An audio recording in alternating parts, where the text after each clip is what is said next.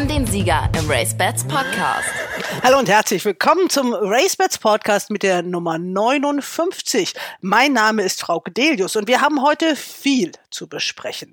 Es geht natürlich auch um die Zukunft von Baden-Baden. Da hat heute wieder mal in Iffezheim eine Herrenrunde zusammengesessen, aber in einer neuen Konstellation. Mit dabei waren Stefan Buchner und Peter Gaul aus Mannheim, aber auch der ehemalige Iffezheimer Bürgermeister Peter Werler und man ist in engen Kontakt mit einer neuen Investorengruppe aus dem Bereich des Warmblutsports. Vor etwa zwei Wochen war man in Baden-Baden und hat sich alles angeschaut im Beisein des Bürgermeisters Christian Schmidt und einer Vertreterin der Umweltbehörde, aber auch ein Experte des Galopprennsports war dabei, weil Baden-Baden ohne Pferderennen, das wollen auch die Warmblutleute nicht. Und das sind die Themen im RaceBets Podcast gerade wenn man sieht, was jetzt in diesen Corona-Zeiten an Flexibilität von allen möglichen Firmen und so weiter nicht nur erwartet wird, sondern auch realisiert wird, dann verstehe ich wirklich auch nicht, warum man aus meiner Sicht ohne große Not jetzt dieses Meeting schon absagen muss. Das war Ronald Köhler, der normalerweise für uns die Wetttipps gibt, aber auch Meinung hat. Genauso wie unser britischer Galopp-Experte David Connolly Smith. Er hat bei IBN das geschrieben, was man auch schon bei Turf Times lesen oder hier im RaceBets Podcast hören konnte, dass nämlich das Frühjahrsmeeting mit großer Wahrscheinlichkeit ausfällt. Und das hat für ziemlich viel Wirbel gesorgt. Jetzt höre ich, dass Trainer wie Mario Hof und Erika Meder in Krefeld beide keine Ahnung davon hatten. Und man hört auch, dass der Bürgermeister von Niffertsheim keine Ahnung davon hatte. Also es bleibt spannend. Wir setzen aber auch fort unsere Serie Wie geht Galopp? Wie sieht es denn in einem Rennstall aus? Wie läuft der Trainingsalltag? Das wollen wir wissen und wir waren zu Gast im Rennstall von Christian von der Recke. Und da hieß es, früh aufstehen. Ich sage immer zu meinen Leuten, ihr müsst dran denken, dass die meisten Leute im Bett sterben und ich rette euch, indem ich euch früh raushole. Ich kann euch versprechen, es war ein wirklich sehr spannender und sehr informativer Besuch in Weilerswist bei dem Trainer, der schon über 2050 Rennen gewonnen hat. Aber natürlich haben wir auch die Tipps für Dortmund für euch. Letzte Woche habe ich Ayondra mit 65 liegen lassen. Ob ich die heute nehmen soll oder nicht, ne? da bin ich ein bisschen hinhergerissen. Ihr Lieben, ich begrüße euch ganz herzlich. Ronald Köhler in München, hallo. Hallo zusammen. Christian Jungfleisch in Queerschied. Hallo Christian. Ja, hallo. Und hallo David in München. Ja, grüß Gott. Also eure Wetterei in der letzten Woche war ja nicht ganz so erfolgreich. Also wenn man eure Pferde auf Platz gesetzt hätte, Zenit auch nur Dritter, Christian, ne? dann, dann wäre man ganz gut beraten gewesen. Und einen einzigen Sieger gab's ja, aber den habt ihr nicht in euer Wettspiel mit, mit eingebaut, Christian. Ja, ich habe sogar zwei Sieger gehabt und die habe ich beide nicht genommen fürs Wettspiel. Das war ein bisschen blöd gelaufen. Latino hat gewonnen, den habe ich eigentlich genannt und Aljontra hat sehr, sehr leicht gewonnen. Aber leider habe ich drei andere ausgesucht. naja, der Christian wollte uns halt endlich mal eine Chance geben, ein bisschen ja. aufzuholen. Und deswegen hat er die 6,6 von Aljondra und die 3,5 von Latino hat er einfach großzügig am Straßenrand liegen lassen. Ja, genau so war es. Ja. Aber wir haben es leider nicht aufgehoben. Ne? Ja. Aber man muss trotzdem genau hinhören. Also irgendwo werden die Sieger schon genannt. Ja, wir versuchen es gleich nochmal, aber lass uns mal so ein bisschen plaudern über das, ähm, was aktuell los ist. Also ganz aktuell ist, dass es in Baden-Baden nicht mehr zwei Bewerber gibt, wie zu hören war, oder jetzt ganz aktuell in der Pressemitteilung auch zu lesen war, sondern nur noch einen. Also die Gruppe mit Brandau und Tietke, die sind ausgestiegen, ziemlich überraschend, die ja seit einigen Wochen schon genannt worden sind. Da sollte eine Gartenschau stattfinden. Ja, die Frage ist, äh, wie geht's nun weiter? Der Rennsport wollte im Dezember eine Lösung nennen und jetzt hat er erstmal das Frühjahrsmeeting abgesagt. David, deine Meldung bei IWN hat ganz schön für Aufruhr gesorgt in ja, den sozialen Medien. Gehört, ja. ja. Ja, aber ich habe angenommen, dass in Deutschland alle das wüssten schon. Angeblich nicht. In England, ich habe das im Grunde genommen für England geschrieben, für die Engländer, die das lesen und die das wahrscheinlich nicht wussten, dass Baden ausfällt. Aber jetzt höre ich, dass Trainer wie Mario Hof und Erika Meder in Krefeld beide keine Ahnung davon hatten. Und man hört auch, dass der Bürgermeister von Niffertsheim keine Ahnung davon hatte. Also da war ich ein bisschen voreilig. ja, es hat für ziemlich ziemlich äh, viel Aufruhr gesorgt, auch weil die Trainer gesagt haben, das hätten wir doch erstmal als erstes wissen müssen. Aber das liegt auch an der gewissen Zurückhaltung gewisser Medien, die das doch mit Verspätung erst geschrieben haben. Also erst am Samstag konnte man das lesen, dass es doch wahrscheinlich ist, dass das Meeting ausfällt und seit Dienstag ist es ja auch amtlich. Also kein Frühjahrsmeeting. Ja, die Frage ist, wir schreiben jetzt Januar. Muss man das so früh absagen? Also der Bürgermeister von Iffezheim, du hast es ja gesagt, der sagte auch, er fühlt sich ein bisschen ja, über, über Vorteil. Ja. Ne? ja, er ist nicht begeistert, weil man hat ja eigentlich noch ein bisschen Zeit. Ja, ja das finde ich auch. Also und gerade wenn man sieht, was jetzt in diesen Corona-Zeiten an Flexibilität von allen möglichen Firmen und so weiter nicht nur erwartet wird, sondern auch realisiert wird, dann verstehe ich wirklich auch nicht, warum man aus meiner Sicht ohne große Not jetzt dieses Meeting schon absagen muss. Der einzige Grund, den ich mir vorstellen kann, ist, dass man so düster in die Zukunft blickt, dass man wirklich gar nicht sieht, wer da jetzt einsteigen könnte. Aber das will ich doch mal hoffen, dass es, dass dem nicht so ist. Christian, hast du da auch Meinung? Du bist ja auch in den sozialen Medien da unterwegs. Ja, ich habe das auch alles gelesen und ich finde es auch sehr ein Schnellschuss, jetzt so früh zu sagen, Frühjahrsmeeting ist abgesagt. Und ich habe auch so das Gefühl, dass die Leute, die ein Konzept erarbeiten im Moment, eigentlich auch ein Konzept für das Frühjahrsmeeting im Auge hatten. Und auch der Bürgermeister war ja auch sehr erstaunt, wie wir ja schon gehört haben. Und ja, Überall wird betont, wie wichtig Baden-Baden ist und dann wird das plötzlich ruckzuck gestrichen. Also das ist ein falsches Signal meines Erachtens auch an die Rennsportgemeinde. Ja, absolut. Und ich meine, man kann ja niemandem vorschreiben, was er mit seinem privaten Geld macht. Das ist ja völlig klar. Aber dass es der deutsche Galopprennsport nicht schafft, hier in Baden-Baden einen geordneten Übergang zu schaffen, das ist wirklich ein Armutszeugnis. Also ich bin, glaube ich, nicht jemand, der immer alles schwarz malt und alles kritisiert, sondern ich versuche immer auch schon das Positive zu sehen und mir die Freude Freude vor allen Dingen an diesem Sport zu erhalten. Aber das ist wirklich kein Ruhmesblatt. Angeblich habe ich äh, gelesen in einem Interview, hat ja Baden Racing seit vier Jahren sich bemüht, einen geordneten Übergang zu einem Nachfolger zu schaffen. Wenn dem wirklich so ist, dann ist das wirklich ein Trauerspiel. Ja, was ich gehört habe, dass es auch Probleme gibt, weil die Pacht wohl von Baden Racing noch nicht bezahlt worden ist und man dafür die Maschinen, den Maschinenpark den neuen Betreibern überlassen möchte. Man kann doch nicht mit so vielen Altlasten sowas starten. Auch die neuen Leute sollten doch, äh, ich sag mal, sich da selber frei entscheiden können, wie sie das ja. dann haben wollen oder nicht. Es gibt übrigens, David, du weißt es auch und äh, wir wissen es jetzt alle noch, eine Gruppe, die sich mit ins Spiel gebracht hat, die ist noch nirgendwo offiziell genannt. Wir wollen jetzt auch gar nicht die Namen nennen, aber es wird darüber diskutiert, auch in der Sitzung von Deutscher Galopp, weil weil das sind Leute aus dem Warmblutsport mit einem Konzept, was durchaus vielversprechend klingt. Und die haben von sich aus den Schritt zum Galopprennsport gesucht und haben gesagt, wir wollen das unbedingt auch mit den Pferderennen machen. Und die Gruppe um Peter Gaul und Stefan Buchner aus Mannheim, die ist ja auch noch aktiv. Peter Gaul war schon ja. mal vor einigen Jahren an Baden-Baden interessiert und da gibt es also auch so eine Idee, dass man, Christian, das wäre ja auch deine Region, dass man so eine Aktie macht, Mannheim, Baden-Baden. Und was ist da unten noch? Saarbrücken. Ja. Aber ob man das jetzt eine Achse nennen kann, also Saarbrücken jetzt mit Baden-Baden zu vergleichen.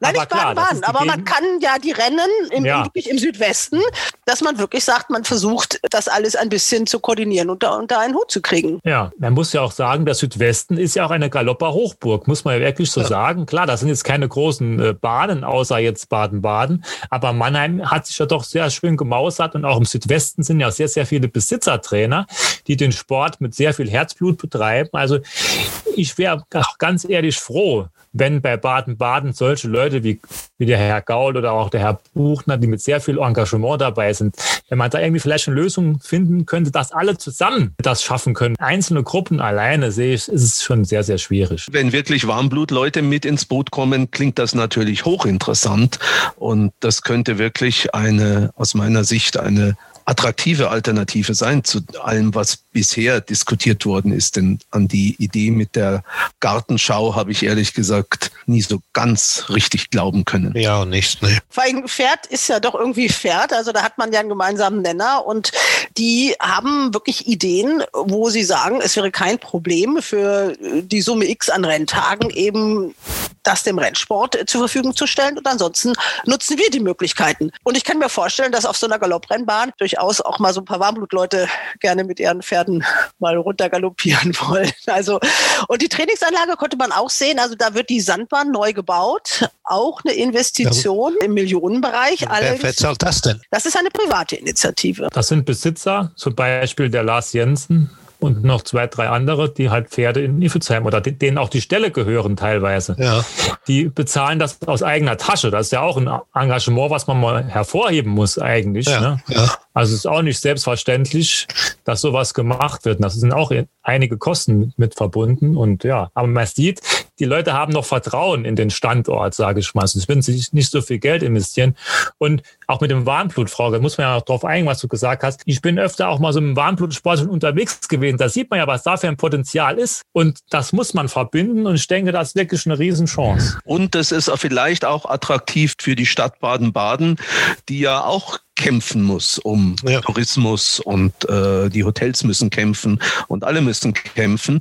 Und das könnte schon diese Region mit Pferdeleuten verschiedener Richtungen auch wieder interessanter machen. Ja, es gibt eine Menge Ideen doch im Hintergrund. Also es tut sich doch noch, noch einiges und äh, man muss nur sagen, dass eben vom Dachverband, wenn man mal sieht, dass es ganz am Anfang die Besitzergemeinschaft übernimmt, dann hat ja mit Andreas Tietke auch jemand vom Vorstand äh, da federführend mitgewirkt und wirft jetzt so das Handtuch.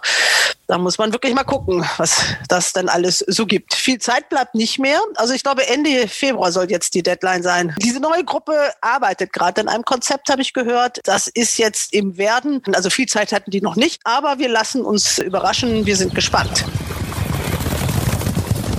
Das Porträt im Race Bats Podcast.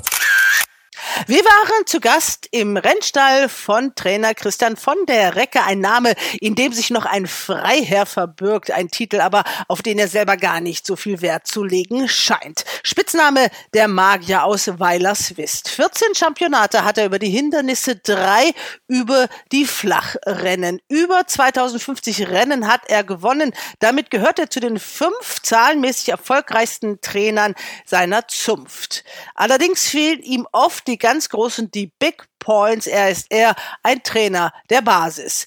Von ihm wollten wir wissen, wie sieht denn so ein Alltag im Rennstall aus? Wie werden Rennpferde trainiert? Nachdem wir über die Leitlinie gesprochen haben, nachdem wir erfahren haben, wie sie untergebracht werden sollen, wollten wir jetzt von ihm wissen, wie denn der Alltag aussieht. Wir sind wieder unterwegs mit dem RaceBets Podcast. Wie wir es versprochen haben, sind wir zu Gast bei Christian von der Recke in Weilerswiss auf seinem Hofener Hof. Es ist früh, 5.30 Uhr der Trainer hat gerade den Stall aufgeschlossen, sitzt jetzt aber noch mal im Büro und äh, der Trainingstag startet. Unser Tag beginnt erstmal in der Küche von Christian. Guten Morgen, Christian. Morgen, liebe Frauke. Da hast du eine gute Anreise gehabt. Ja, alles prima. Und wir stehen jetzt hier erstmal vor deinen ganzen Urkunden. Marathon-Diplom für Christian von der Recke. Und hier hast du irgendwie, was war das? Ultra 50. Das ist Ultra 50 Kilometer, aber das tut schon sehr weh. Das war in Rottgau in einer Zeit von 4,41 die 50 Kilometer und danach habe ich mich entschlossen, nicht mehr so weit zu laufen, sondern nur noch die 42 und das war dann in 3,58 in Frankfurt. Das heißt, der Trainer ist fit? Ja, er war fit. ist ja auch schon ein Jahr her. Aber das Laufen, wann hast du das für dich entdeckt? Also ich kenne dich ja schon eine Weile, das war ja nicht immer so, ne? Gut, das ist so ein bisschen aus der Langeweile raus entstanden und äh, wir haben hier eine sehr gute Lauftruppe und viele aus der Lauftruppe sind auch meine Freunde geworden. Wir machen auch gemeinsame Sachen. Jetzt waren wir zum Beispiel wandern gewesen, was ich auch früher nicht gemacht habe. Und einige kommen auch mit zum Rennen. Das heißt, wenn du Pferde trainierst, dann hast du so eine ungefähre Ahnung, was es heißt, sich ein bisschen anzustrengen. Äh, das habe ich auch vorher schon gehabt. früher in Warendorf äh, musste ich immer mit Rolf Gassmann laufen. Das hat mir dann ein bisschen den Spaß verdorben. Es hängt noch eine Urkunde hier von einer deiner Töchter, von der Antonia. Auch die ist jetzt Amateurrennreiterin und hat die Prüfung bestanden. 9. Oktober 2020. Und die Alexa hatte das vorher schon, ne? Äh, nee, Alexa hat die Prüfung nie gemacht und Antonia hat da aber auch Spaß dran, sollte auch schon reiten und dann ist es natürlich Corona-bedingt leider ausgefallen. Sie hat jetzt die Möglichkeit, äh, donnerstags immer in äh, Mons zu reiten, aber da sie gerade eine Ausbildung angefangen hat als Tierarzthelferin, passt das genau an dem Tag nicht so gut, weil sie da Schule hat. Okay, jetzt gehen wir gleich in Stall. Du hast den schon aufgeschlossen? Ja, wir können runter. Morgen, morgen, hol mich auf. Hier schon morgens früh früh losgeht. Das ist jetzt der Mistbauer der schon hier die ersten 20 Tonnen Mist abholt, die wir in der Woche produziert haben. Vorne gehen die ersten Pferde schon auf die Koppel. Das heißt also, das ist, sind die Pferde, die jetzt äh, heute nicht geritten werden, weil sie am Wochenende gelaufen sind. Guten Morgen, lieber Sado, wie geht es dir? Das höre ich schon mal gerne. So mächtig was los hier vor dem Stall. Ähm, Wie viel Tonnen Mist war das? 20 Tonnen kriegt er da drauf. Das ist dann äh, eine gute Fuhre. Und das ist das Ergebnis einer Woche. Harter Scheiße. Ja, der Trainer steht gerade vor seiner Lodge-Tafel, hat gerade ein paar Pferde hin und her bewegt. Aber darüber sprechen wir gleich. Der ist gleich mal wieder weggelaufen, der hat viel zu tun. Morgen. Ja, wir machen das natürlich in Corona-Zeiten hier mit dem nötigen Abstand. Christian, wie fängt der Tag hier bei euch im Stall so an? Gut, bei mir fängt er ein bisschen früher an. Ich gehe erst morgens früh ins Büro. Ich gucke, was an E-Mails gekommen ist, gucke, welche Sachen ich noch zu erledigen habe. Also sprich, heute war die Vorstarterangabe für Dortmund, die habe ich gemacht. Wir haben also vier Pferde geplant, die in Dortmund laufen sollen. Alle vier werden von Anna van der Trost geritten. Und äh, wenn ich das gecheckt habe, weil die eine hatte noch zwei Nennungen und der andere hat noch eine Alternative zu Mons gehabt. Und wenn ich das abgecheckt habe, gebe ich das Pferd ins System ein. Dann ziehe ich mir den Kaffee, lese die Tageszeitung und ungefähr um 20 vor 6 gehe ich dann runter in den Stall, mache die sogenannte Lotttafel. Das sind die Pferde, die äh, im ersten Lot auf die Maschine gehen. In dem Fall sind es die Läufer von letzter Woche. Und danach teile ich ein, welche Pferde zum Beispiel jetzt noch auf Koppel gehen. Das sind einige, die äh, noch von letzter Woche gelaufen sind oder die irgendwelche Probleme haben, dass sie nicht geritten werden. Wir haben auch noch drei Pensionäre hier, die hier äh, eine sogenannte Winterpause machen. Die kommen aus einem benachbarten oder befreundeten Trainingsstall und sollen hier einfach nur abschalten, auf Wiese gehen. Die sind also jetzt schon draußen, haben auch eine gewisse Klasse und äh, der Trainer bzw. die Besitzer haben gesagt, sie wollten ihnen die nötige Ruhe geben, weil sie im Moment keine Rennen haben. Danach gehe ich hin und füttere die Pferde. Wir füttern vorweg die Pferde, die Medikamente haben. Das heißt, die werden aus dem Medizinschrank geholt. Die Fütterung für diese Pferde ist ganz gezielt, damit da nichts verrutschen kann. Und der Rest wird dann vom Wagen aus einzeln gefüttert. Äh, nimm mir hier das Futter mit für die, ne? Die Mika habe ich Okay, alles. Die Interviews dafür ist keine Zeit. Die Taktung im Rennstall ist hoch. Also alles im flotten Schritt. Der Trainer mit dem Futterwagen vorne weg. Er geht in jede Box. Ich bleib draußen des Abstands. Wie gestern war der sogenannte Arbeitstag. Das heißt nicht, dass nur dienstags gearbeitet wird. Die Pferde äh, machen dann die schnellen Arbeiten. Und äh, wenn sie die schnelle Arbeit gemacht haben und am, am Tag danach ausgefressen haben, ist das immer ein Zeichen dafür, dass sie gut auf dem Posten sind und die Arbeit im Verhältnis zu ihrem Trainingsstand gepasst hat. Das heißt, ich kann, wenn ich mit dem Futterwagen selbst rumfahre, sehen, welches Pferd gerade am, an den Gittern steht und Hunger hat oder wer vielleicht noch äh, ein paar Krümel drin gelassen hat und gesagt hat, ups, mir war das doch ein bisschen viel. Gleichzeitig gucke ich mir an, ob die Pferde in Ordnung sind. Das heißt also, ob die Augen glänzen, sie keinen aparten Eindruck machen, keine dicken Beine haben, was natürlich auch schon mal schnell passieren kann.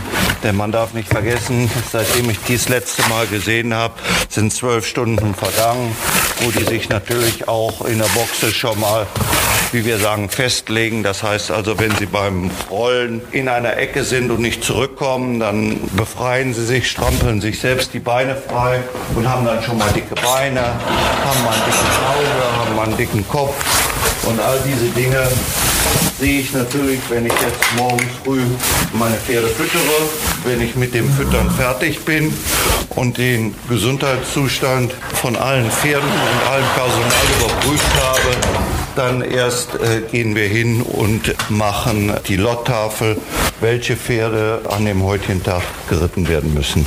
Wir gehen davon aus, dass wir heute fünfeinhalb Lots haben.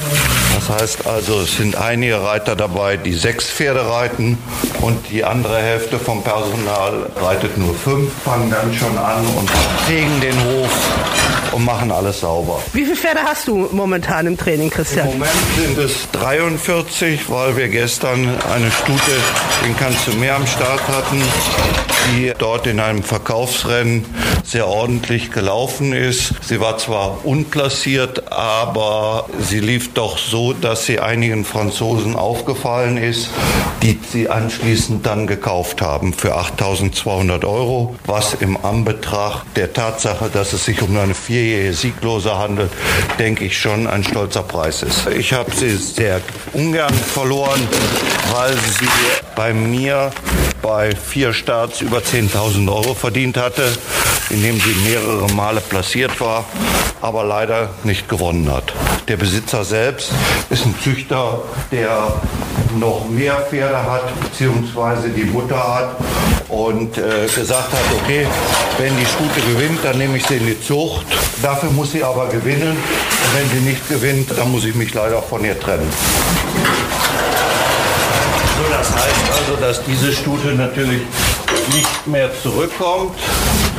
Im Gegenzug warte ich auf zwei Pferde seit Anfang Januar, die ich in befreundeten Stall von John Joe Neal gekauft habe. Handelt sich da um ein Flachpferd und ein Hindernispferd, die bis jetzt noch nicht hier sind, weil das mit dem Brexit nicht sicher ist, welche Papiere die haben muss, um hier anzureisen. Es müssen mehrere Bluttests gemacht werden und bis jetzt weiß keiner, welche Papiere nun wirklich gefordert sind. Es sind von französischer Seite aus viele LKWs zurückgeschickt worden, weil zum Beispiel der Stempel an der falschen Seite gemacht worden ist oder ihnen sonstige Sachen nicht gepasst haben. Und da man mit Pferden natürlich nicht wie mit Kartoffeln hin und her fahren will und kann, muss das hundertprozentig sicher sein. Der letzte Termin wurde nochmal um zwei Tage verlegt, weil der Corona-Test des Fahrers nicht aktuell genug war, sodass ich also jetzt hoffe, dass die Pferde am Freitag kommen werden. Sodass ich also wieder auf äh, 45 Pferde komme. Und äh, wem die Pferde gehören, wird dann entschieden, wenn die Pferde hier sind. Ich mache das also immer so, dass ich die Pferde vorweg kaufe, äh, sie ausprobiere und dann entscheide, zu welchem Besitzer welches Pferd beziehungsweise welche Ambitionen ja auch die Besitzer haben. Also wenn es zum Beispiel als Successor ein Pferd ist, was flach und Hürden laufen kann, ist es ein anderer Besitzer, als wenn das Pferd nur Flachheim läuft. Bei dir ist es ja, also das, was da jetzt gerade in England passiert, du bist ja besonders betroffen, weil das ist ja so ein bisschen deine zweite Heimat auch. Also du machst ja extrem viel in England. Du hast da auch selber, jetzt warte ich mal, bis du wieder hier bist. Du hast ja auch in England gelernt. Gut, ich habe versucht, überall was zu lernen, ob es in Deutschland war, in England war oder in Irland. Ich denke, aus der Summe der verschiedenen Quartiere, die man besucht hat, dass man dann vielleicht hingeht und sein eigenes System versucht zu machen. Dadurch, dass ich bei Flach- und Hindernistrainern war, denke ich, ist das eine gute Kombination, so dass man also von allem was mitbekommen hat, was das Training angeht. Da hat einer richtig Hunger, ne? Das hat einer richtig Hunger. Das ist Kalito. Das ist Kalito, das ist ein Zweijäger. Man sieht also auch, dass die Zweijäger natürlich im Moment von der Arbeit her Ich weiß gar nicht, ob ich das jetzt alles gehört habe, weil Kalito mal eben das Mikrofon angucken musste. Jetzt musst du noch mal anfangen. Man sieht eben, dass man bei den Zweijährigen jetzt sehr stark entwickelte zweijährige Pferde hat, die extrem willensstark sind, mehr zu arbeiten. Aber gerade weil es natürlich von ihrem Alter und auch von der Jahreszeit her nicht passt, mehr zu machen, sind diese Art von Pferden, also sprich die Zweijährigen im Moment sehr frisch, kernig und bieten sich an und sagen immer, oh, lass mich mehr machen.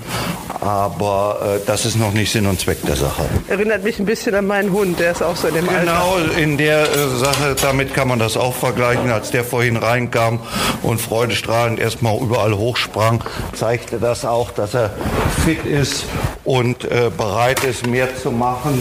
Und auch dort ist es so, dass es natürlich vom Knochenaufbau und Muskelaufbau her gesagt wird, hör mal, du darfst mit dem noch nicht so viel machen und darfst den eben noch nicht ans Fahrrad nehmen und zehn Kilometer mitfahren, äh, bevor der quasi mehr tun darf. Nadim haben wir jetzt hier gerade gesehen von Highland Real aus der Nymphea. Also ganz was Feines mit einer ganz, ganz auffälligen Blässe. Also den äh, kann man dann auf der Rennbahn nicht übersehen. Kann man auch nicht. Der ist natürlich top gezogen. Leider hat die Mutter bis jetzt kein Glück gehabt. Also alle Fohlen sind leider bis jetzt verunglückt. Und wenn der gesund bleibt, dann ist der schon ein Pferd, der in einer anderen Straße wohnt. Und im Moment sieht alles sehr, sehr gut aus. Damit schon mal Hals und Bein. Also Christian ist die ganze Zeit, während wir dieses Interview führen, deswegen hört man ihn mal etwas lauter und mal etwas weniger laut, dabei die Pferde zu füttern. Also hier wird keine Zeit verschenkt. Die ist auch nicht da. Christian, morgens geht's hier richtig ab natürlich so, dass auch das ist, warum ich gerne, wenn wir neue Leute bekommen oder also die nicht aus dem Rennsport kommen, ich gerne ein Praktikum machen lasse, weil viele sich das halt im Rennsport oder im Rennstall anders vorstellen. Es ist ja schon ein getakteter Betrieb, wo jeder seine Funktion und Aufgabe hat und wissen muss, was er macht. Das heißt also inklusive meiner Person, wenn ich eben sage, okay, ich füttere morgens früh die Pferde, dann muss das auch in einer gewissen Zeitspanne erledigt sein, weil danach schon wieder die nächste Aufgabe auf mich wartet, beziehungsweise auf meine Leute. Das ist das, dass die jetzt die Pferde, die an der Maschine sind, misten und danach warten, welche Pferde zu reiten sind. Bei uns geht das erste Lot um 7 Uhr raus. Das ist natürlich schon verdammt früh. Man sagt auch düster wie im tiefsten Bärenarsch. Wir nehmen dort immer Pferde raus, die nicht so viel machen sollen, die teilweise auch etwas frischer sind weil durch die Dunkelheit sie ein bisschen ruhiger sind. Und wenn wir gleich das erste Lot rausnehmen, werden wir zwar nicht viel zu sehen haben, aber die Reiter können durch die Rails genug sehen und durch das Licht, was wir vom Stall her haben. Und erst ab zweiten und dritten Lot wird die Sache interessanter für uns, wenn man also sich das anguckt. Heute im ersten Lot ist es also anders wie im Sommer. Im Sommer werden die Pferde, die schnell arbeiten, früh rausgenommen, damit sie nicht bei den äh, warmen Temperaturen arbeiten müssen. Äh, Im Winter ist es genau umgekehrt. Das heißt, die Pferde, die gestern schnell gegangen sind, wo wir gerade nachgeguckt haben, die machen heute etwas weniger. Und wenn die etwas weniger und ruhiger kentern, dann können die auch im ersten Lot rausgehen. Man könnte doch im Winter eigentlich auch ein bisschen später anfangen, aber das äh, würde die Routine stören, oder was? Ja, genau das habe ich mir auch äh, im Winter jetzt hier überlegt, warum man nicht theoretisch mit allen Pferden zwei Stunden später anfängt. Also mit der gesamten Arbeit und dann dafür um drei Uhr fertig ist und nicht zweimal kommen müsste. Ein bisschen dagegen spricht es, dass wir oft in der Woche zweimal Rennen haben. Das ist einmal Mons und je nachdem Dortmund um beide Rennveranstaltungen um 11.45 Uhr anfangen, sodass dort ein gewisser oder ein großer Teil des Personals nicht da ist, weil sie die zur Rennveranstaltung gehen. Das heißt also für mich in dem Fall von Mons und Dortmund verlasse ich den Stall um 9 Uhr. Und wenn ich also, so wie es jetzt die Routine bringt, könnte ich noch bis 9 Uhr da bleiben. Damit hätte ich die Hälfte des Tages damit verbracht, beim Training dabei zu sein. Ich kann dann die Pferde, die wichtig sind, also sprich die Pferde, die laufen sollen, noch beobachten. Und wenn ich den Rhythmus machen würde, zwei Stunden später anzufangen, hätte ich natürlich das Pech, äh, zwei Tage nicht vor Ort zu sein, inklusive natürlich der Leute, die ich zu den Rennen wegschicken würde. Ich denke, das ist so noch mit einer der letzten Gründe, was dagegen spricht, die Startzeit zwei Stunden nach hinten zu legen. Du bist ja sowieso ein Frühaufsteher. Also du bist einer, äh, wegen dem man äh, die WhatsApp-Nachrichten auf lautlos stellt. Gut, ich sag mal, ich habe heute Morgen aus Quatsch mal drauf geguckt, bevor wir uns getroffen haben. Das war 5.35 Uhr, hatte ich schon zwölf Stück rausgeschickt. Aber das sind auch Dinge, die ich dann einfach mache, damit das erledigt ist. Also quasi eine To-Do-Liste. Natürlich könnte man das auch alles später machen. Aber ich denke einfach, wenn man seinen Rhythmus hat, dann... Wann stehst du denn auf? Gut, ich behaupte ja immer, dass ich keinen Wecker brauche, um um 5 Uhr aufzustehen. Und wenn es eine halbe Stunde früher ist, dann tut es auch nicht weh. Im Gegenzug habe ich aber auch noch nie die 12 Uhr Tagesschau gesehen. Also die 0 Uhr Tagesschau gesehen. Ne? Frage ist, muss man die gesehen haben oder reicht es, wenn man die um Viertel nach acht gesehen hat? Das schaffe ich noch. Ich sage, für mich ist es ja so, wenn jeder Mensch hat ja einen gewissen Rhythmus und ich kenne viele Leute, die sagen, ah, ich gehe erst um 12 Uhr schlafen. Dass die sich natürlich schwer tun, um 5 Uhr aufzustehen, ist ja auch klar. Und ich habe das halt mein ganzes Leben lang so gemacht. Und auch im Sommer und am Sonntag werde ich automatisch früh wach. Und ich sage immer zu meinen Leuten, ihr müsst dran denken, dass die meisten Leute im Bett sterben und ich rette euch, indem ich euch früh raushole. Im Moment sind es neun Leute, die hier arbeiten, was sich natürlich auch immer verteilt. Heute ist zum Beispiel Schule für zwei Lehrlinge. Einer hat noch Urlaub, aber das ist um die Jahreszeit ganz normal. Und wenn man zehn Leute hat, ist auch immer einer krank beziehungsweise einer in Urlaub. Einen festen Jockey hast du im Moment nicht. Nein, das Problem ist immer mit den festen Jockeys, was wir auch schon am Stall hatten, sind sie dann am Stall, will sie keiner und äh, dafür sind sie dann zu teuer, wenn man sie quasi nicht beschäftigt. Jetzt hast du schon gesagt, Anna van den Trost, die ist im Moment für euch äh, ziemlich häufig am Starten. Ja gut, wir flachsen immer und der Standardspruch von mir ist, wenn sie gewinnt, gibt's Sekt und wenn sie verliert, gibt's Trost. Aber äh, Spaß beiseite, im Moment passt das sehr, sehr gut. Es hat damit angefangen, dass sie für uns in Waregem geritten hat, was eine Bahn ist, die schon sehr anspruchsvoll ist. Es ist so ein bisschen so, geht so innen um so ein paar Sprünge rum und man muss die Bahn schon kennen und muss auch einen gewissen Mumm haben. Und den hat sie dort bewiesen. Es gab in Belgien zwei Rennen voriges Jahr, die etwas besser. Was hast du jetzt gerade dazu geschüttet hier? Das ist noch so ein Tonic, ein Zusatzfutter für die Läufer vom Wochenende. Also da sind so ein bisschen Ergänzungs- und Spurenmittel drin, dass der, der letzte kurze Kopf noch rauskommt. Ja, wir waren bei Anna van den Großen. Da gibt auch eine schöne Geschichte, die ist bei Facebook gelaufen. Also mit dem Sekt, das hat sie ernst genommen, ne? Ja, wir haben so viel geflaxt, dass sie nicht mehr umhin konnte. Und da sie wohl auch keine Freundin von Traurigkeit war, hat das dann gut gepasst. Ja, also hier wurde dann der Sekt inklusive die Brötchen fürs Frühstück äh, wurde dann hier in den Rennstall geliefert. Aber das sind ja auch die schönen Geschichten, die dieser Sport schreibt, ne?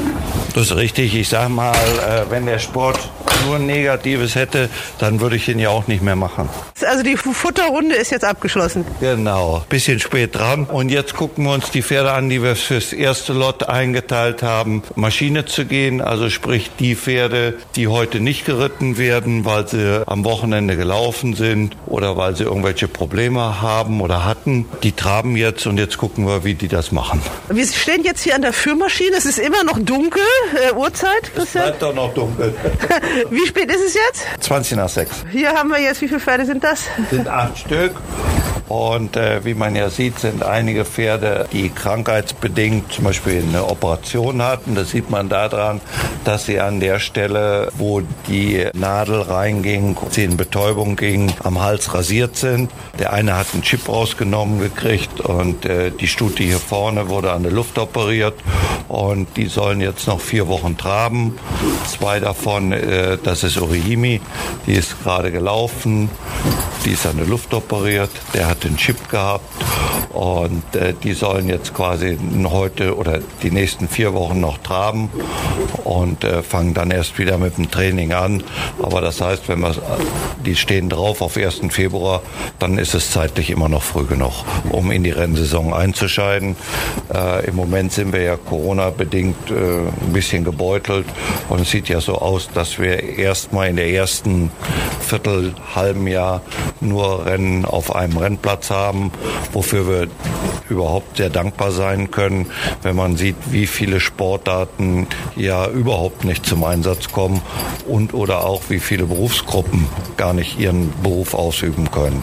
Ja, auch wenn es äh, im Moment viel weniger für euch zu verdienen gibt, aber das ist ja trotzdem, wenn man seinen Beruf mag und davon darf man ja bei denen, die im Galopprennsport arbeiten, ja auch ausgehen, dann kann man wirklich ja erstmal auch froh sein, dass man nicht zu Hause untätig sitzen muss, wie viele, wie die Gastronomen beispielsweise, sondern dass man überhaupt arbeiten darf.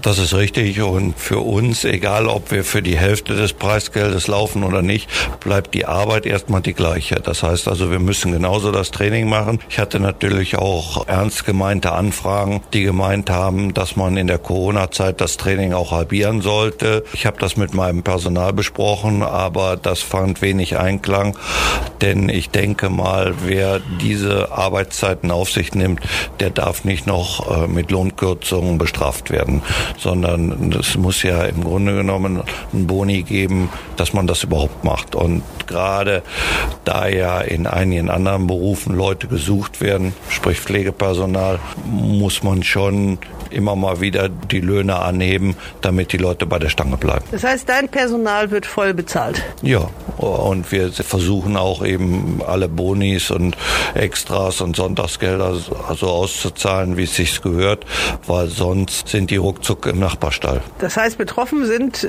die Trainer, die weniger verdienen und auch die Jockeys natürlich mit den Gewinnprozenten. Das ist richtig. Die Jockeys haben natürlich den Vorteil, wenn sie die Einzelveranstaltungen haben, wo zwölf Rennen sind, dass sie gezielter an einen Ort fahren, um dort mehr zu verdienen. Also die Top Ten Jockeys, sage ich mal, wie man letztes Jahr ja auch gesehen hat, haben keinen allzu großen Schaden, weil sie ja auf jeder Rennveranstaltung bis zu zwölfmal gebucht werden. Darunter leiden tun sicherlich die aus der guten Mitte, sage ich mal, die sonst sich ein gutes Einkommen geholt haben, wenn Zweitveranstaltungen waren. Also das heißt, äh, wenn Saarbrücken oder Mannheim war mit Köln zeitgleich, dann hatten viele Jockeys äh, die Möglichkeit in Mannheim achtmal zu reiten, konnten dort zwei Rennen gewinnen und kamen auch mit einem Entgelt von knapp 1000 Euro nach Hause. Und das ist natürlich für diese Art von Jockeys weggebrochen.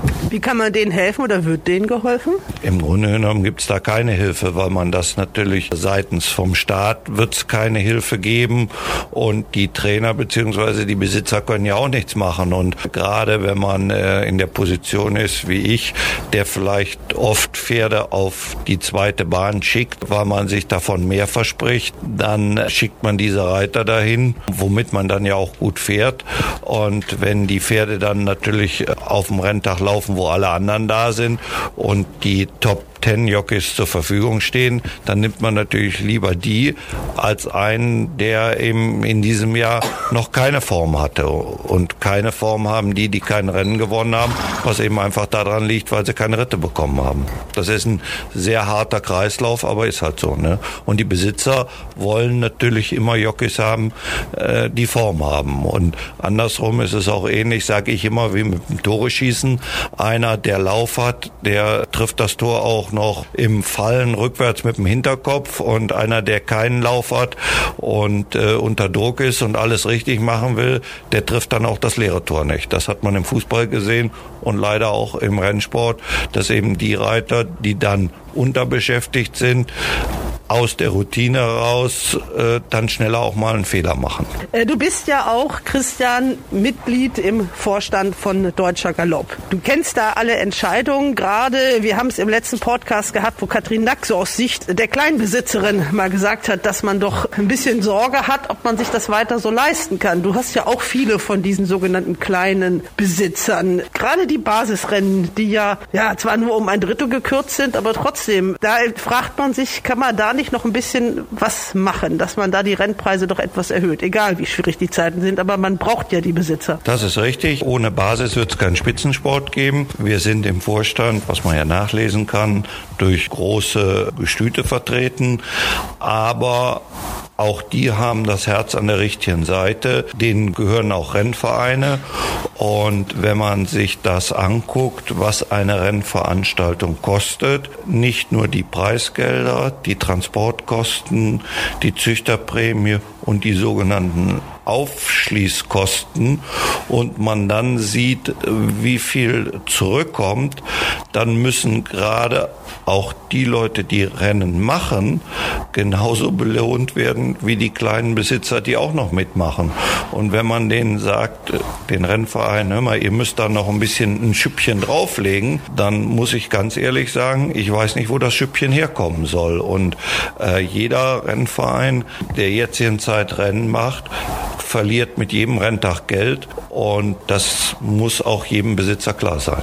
Auch wenn diese Besitzer oder die, diese Rennvereine gerne mehr Geld ausschütten wollen und würden, die Frage stellt sich immer wieder, wo soll das Geld herkommen? Das heißt, das Jahr 2020 war ja schon ein schweres Jahr, als diese Corona-Krise ein ja wirklich von völlig neue Probleme gestellt hat. Jetzt wissen wir ungefähr, wie es geht, aber es ist ja auch voraussichtlich so, dass 2021 nicht viel besser werden wird. Also das wird jetzt das noch schwierigere Jahr werden? Schwieriger sicherlich nicht, aber es ist eben nach wie vor schwierig.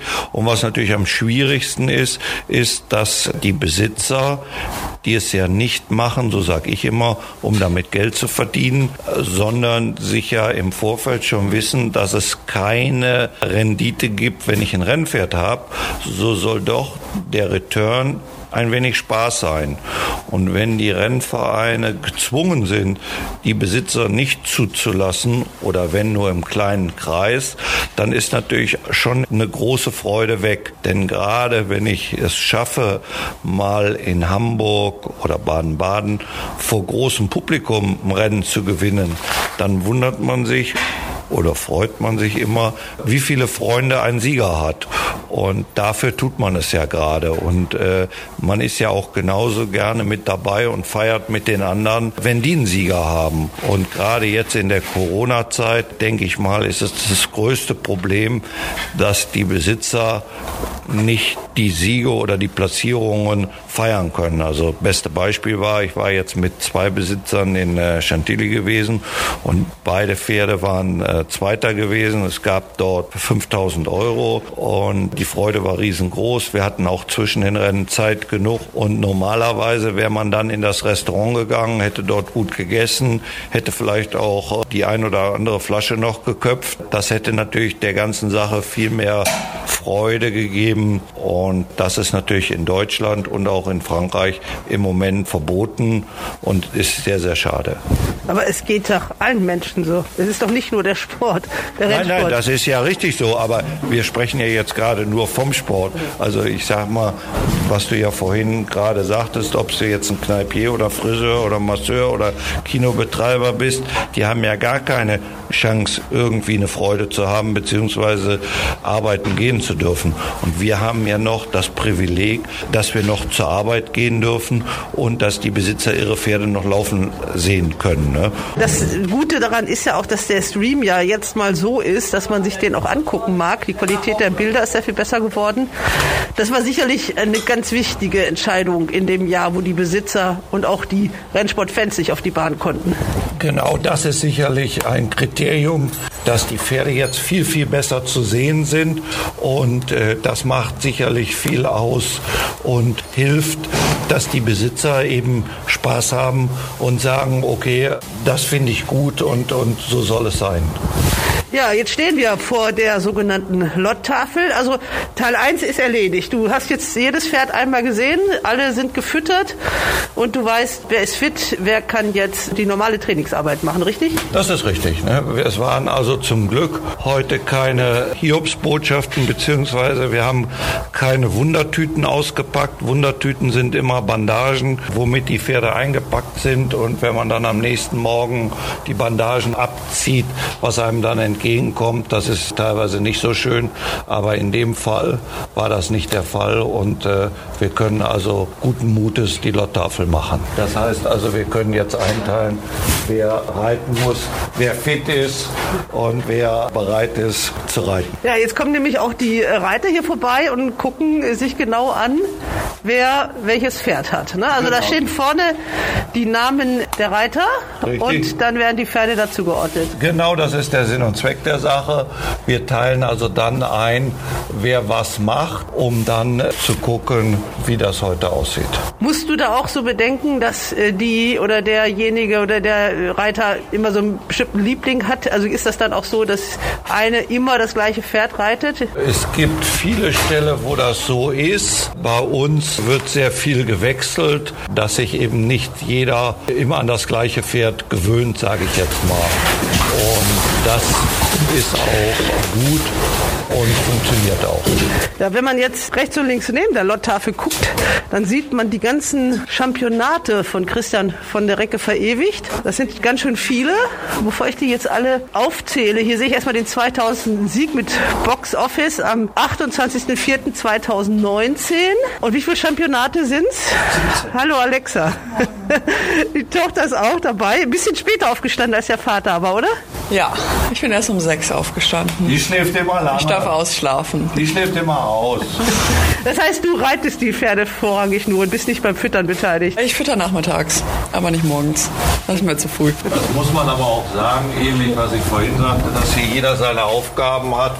Und aus dem Grund brauchen nicht alle morgens früh zur gleichen Zeit aufzustehen und zu füttern, sondern wir haben eine Früh- und eine Spätschicht und Alexa gehört zur Spätschicht. Die macht ja nebenher noch ein bisschen was anderes. Sie ist ja nicht nur Arbeitsreiterin, sondern eigentlich studiert sie. Das ist richtig und sie arbeitet nebenbei noch beim Sportverlag und ist dort im Kundenservice sehr beliebt. So, das waren jetzt eine und eine Viertelstunde, aber intensiv. Also das ist jetzt nicht so, dass man hier wie die Leute im Büro mal so gemütlich mal den Computer hochfährt und sich eine Tasse Kaffee einschenkt, sondern hier wird richtig gearbeitet. Gut, das ist ja hier kein Hollycamp. So, darf ich mal fragen, wie Sie heißen? Ich bin Susi. Susi und weiter? Blau. Susi Blau. Und äh, sowas wie die Assistentin hier oder? Ja, wir helfen alle zusammen. Wie lange sind Sie schon hier am Stall? Vier Jahre, glaube ich. Zuerst aber nur so zum Mitreiten und weil wir selber Pferde hier hatten. Zu wem geht's jetzt? Zu Ride Choice. The right choice. Na gut, dann gehe ich doch mal mit.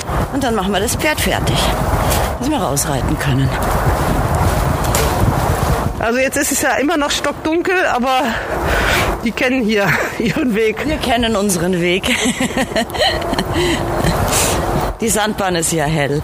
Aber es ist schon, ähm, man muss es können. Also man muss es jeden Tag machen.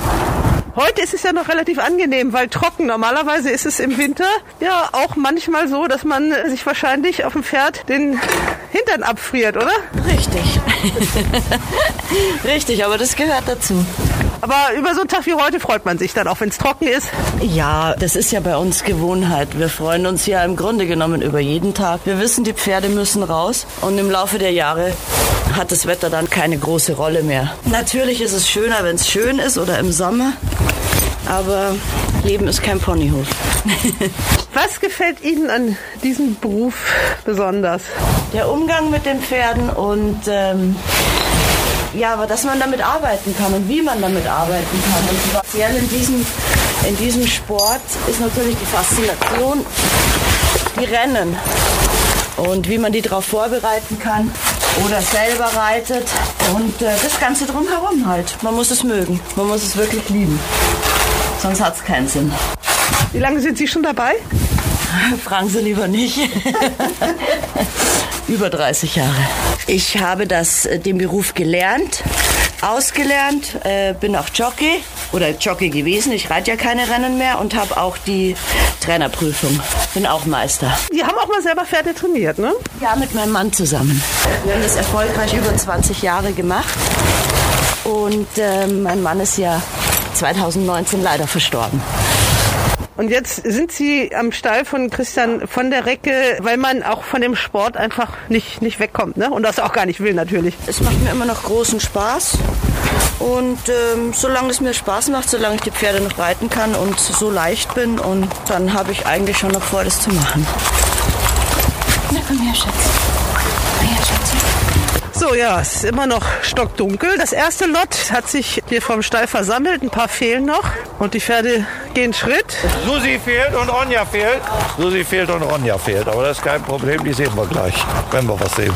Die gehen jetzt erstmal Schritt. Das ist auch erstmal, um ein bisschen aufzuwärmen und damit auch der Trainer sehen kann, ob alles in Ordnung ist. Genau, die traben auf der Straße. Das hat sich bei uns sehr bewährt. Einige sind dagegen, aber man kann halt sehr gut sehen, auch ob die Pferde in Ordnung sind oder nicht. Diese Pferde sind die, die gestern schnell gegangen sind. Die machen heute nur einen ganz ruhigen Kenter, sodass das auch mit der Helligkeit dann passt. Äh, Wir machen jetzt in dem Lot acht Stück draus. Dann passt das genau, dass sie dann an die Führmaschine gehen können. Das ist dann eine Gruppe, die da dran geht. Wer, wer fehlt noch? Die kommen jetzt aber auch. Kommen aber auch. Wie angekündigt vom ersten Lot ist draußen auf der Trainingssandbahn nicht zu sehen. Aber alle kehren heil und zufrieden zurück. Jan, alles gut? Hallo? Alles super, ich habe auch nichts Schlechtes gesehen. Du hast gar nichts gesehen, Christian. Es ist stockefinster, aber der Glanz in den Augen sagt mir, dass alles gut war. Nicht wahr? War super. War super, siehst du? So, was passiert ist mit den Pferden, Christian? Wir tun die jetzt kurz abspritzen, dass der Sand runterkommt und tun die auf die Führmaschine und die Pferde, die vom ersten Lot drauf sind, kommen rein und dann nehmen wir das zweite Lot. Das ist Neva, eine dreijährige Stute, sollte letzte Woche in Dortmund laufen, ist leider ausgefallen. Vielleicht fahren wir mit der jetzt auch nach Frankreich. Notgedrungen. Sieht auch sehr gut aus im Fell, ist nicht geschoren, hat Glanz. Ja, wir haben nur noch wenig Rennen in den nächsten Wochen. Ne? Also da fallen ja noch weitere Sonntagstermine aus. Tja, das ist leider so. Wir haben jetzt den 31. frei und am 15. Februar frei. Aber wer das Ausschreibungsbuch des Auslands hat, der kann sicher helfen. Was natürlich nicht Sinn und Zweck der Sache ist, aber die Pferde sind ja, wie man sieht, startfertig und dann müssen sie halt laufen. Gut, Alexa? Ja. Gut. Das war sehr gut, toll. Alles gut, Shadow. Gut, okay, gut. Pferde werden jetzt nochmal eingedeckt. Das heißt, wenn die jetzt an die Führmaschine gehen, weil die ja jetzt gearbeitet haben und geschwitzt haben, bekommen sie leichte Decken drauf und gehen mit diesen Decken nur an der Führmaschine. Und wenn sie reinkommen, bekommen sie schwerere Decken drauf, die sie über Tag anbehalten. Ich sage immer, solange die Leute mit Jacken reiten, bekommen die Pferde Decken drauf. Wir fangen hier sogar an, nach Baden-Baden, also sprich am 1. September die Pferde einzudecken. Es kommen erst leichte Sommerdecken drauf, die bleiben dann drauf und dann kommen in der zweiten Phase noch eine zweite Decke oben drauf. So, jetzt ist Wechsel hier an der Führmaschine. Die, die drin waren, kommen raus und die, die jetzt gerade als erstes auf der Bahn waren, die kommen dafür rein. Und dann sind die auch noch mal eine halbe Stunde da drin, oder wie? Genau, das ist der Plan. Dann wird das zweite Lot geritten und dann kommen die rein. Und dann machen wir eine kleine Frühstückspause. Dann sind wir ja schon mehr oder weniger drei Stunden unterwegs. In einem Rennstall versucht man das Ganze so routinemöglich zu machen, wie es eben geht. Das heißt, dass die Abläufe immer wiederkehren. Alle Sachen, die nicht routinemäßig sind, werden auf eine Tafel geschrieben, sodass jeder dann weiß, zum Beispiel steht jetzt hier Sherin drauf, die inhaliert werden muss. Das ändert sich natürlich immer je nachdem, ob wir Pferde dabei haben, die vielleicht eine dreckige Nase haben oder auch Läufer prophylaktisch, dann werden die inhaliert. Oder hier haben wir auch ein Pferd, was Mauke hat. Das kommt im Winter schon mal vor. Wenn der Boden sehr feucht ist, gerade bei Pferden, die weiße Beine haben, sind die sehr empfindlich. Dann muss man halt hingehen und die Pferde mit Salbe behandeln. Welche Salbe es ist, steht dann dahinter. Und dann kann jeder der das Pferd reitet, vorher gucken, ob er eben auch Bandagen drauf machen muss oder nicht. Das wirkt alles sehr routiniert, außer dass Alexa, dein Pferd, äh, wollte sich schon mal ein bisschen vorab bedienen. Ja, die hat Hunger. Ja, die kommen nämlich hier an den, an den Futtersäcken vorbei. Die haben ja das Futter drin gehabt von heute Morgen, aber weil die teilweise schon draußen waren, bevor es das Frühstück gab, kommen die jetzt rein und fressen jetzt. Also das sind die ersten, die raus waren. Die haben noch nichts gekriegt. Die haben gekriegt, aber waren im Grunde genommen zum Füttern noch nicht da. Das Futter ist angerichtet, aber weil sie an der Führmaschine waren, haben sie noch nicht gefressen. Uri Himmel war eines von diesen Pferden, was ich da eben schon selber schon mal bedienen wollte. Die haben wir auch öfter mal von unseren Wettexperten zu hören gekriegt. Gut, das ist eine Studie, die von Jessica Harrington gekommen ist aus Irland über einen befreundeten Besitzer und Züchter, James Henley, der auch Züchter von Violet dran ist und der gesagt hat, die Stute hat es in Irland sehr schwer und äh, die ist aber trotzdem ordentlich und um der Stute gerecht zu werden, meinte er, dass sie in Deutschland eine größere Chance hat, ihre Klasse zu zeigen. Er hatte nicht ganz unrecht. Auch da wieder, ich hatte die Stute sozusagen angetestet und meinen in Treue ältesten Besitzers, das ist die Familie Alk aus Warendorf, dann empfohlen, sie zu kaufen. Sie hatten zu der Zeit kein Pferd. Sie haben in der Regel immer ein Pferd bei mir und haben dann natürlich blind gesagt, okay, wenn du uns zurätst, dann machen wir das. Und bis zum Start am letzten Sonntag war die Stute also jeden Start im Geld, hat insgesamt fünf Rennen gewonnen, hat unter anderem auch in äh, Belgien ein besseres Rennen gewonnen. Da gab es 7000 Euro für den Sieger und auch einen hochdotierten Ausgleich 3 in Hamburg während der Derbywoche, sodass sie also auf jeden Fall die richtige Entscheidung war, sie zu, zu kaufen und sie auch noch ein Jahr im Training zu behalten. Als Trainer muss man ja nicht nur die Pferde trainieren, sondern das Managen der Pferde ist, glaube ich, auch eine der mitwichtigsten Aufgaben. Ne? Also du, gerade in jetzigen Zeiten, wenn Dortmund keine Rennen macht, dann muss man eben sehen, wo man die Pferde laufen lassen kann. Gut, ich sage auch immer, dass ein Trainer auf äh, gewissen Säulen stehen muss. Das Trainieren der Pferde ein Faktor ist, der sicherlich wichtig ist. Genauso wichtig ist es aber auch, dass er in der Lage ist, äh, gutes Personal zu haben und zu halten, dass er in der Lage ist, gute Besitzer zu haben und zu halten und dann äh, als letzter Schritt eben auch in der Lage ist, eine richtige Buchführung zu machen und die richtigen Rennen im In- und Ausland zu finden für die Pferde.